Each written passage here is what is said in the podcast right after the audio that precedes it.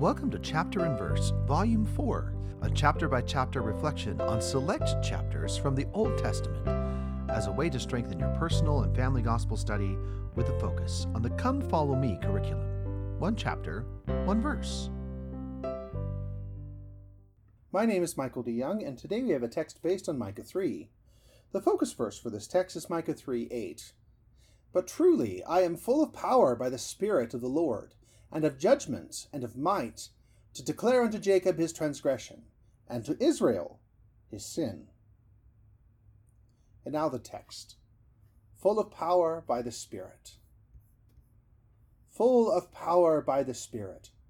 Prophets, seers, stand to speak warning all to flee transgression, telling them the Lord to seek. Not their mortal message only falls upon each listening ear. Loud they speak to us of judgment in a day that's drawing near. Full of power by the Spirit, we may heed their warning voice, lest we shall not flee the wicked and in Zion's walls rejoice. Not our ears shall hear it only.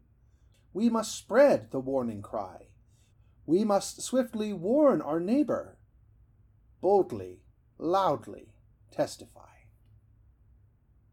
Thank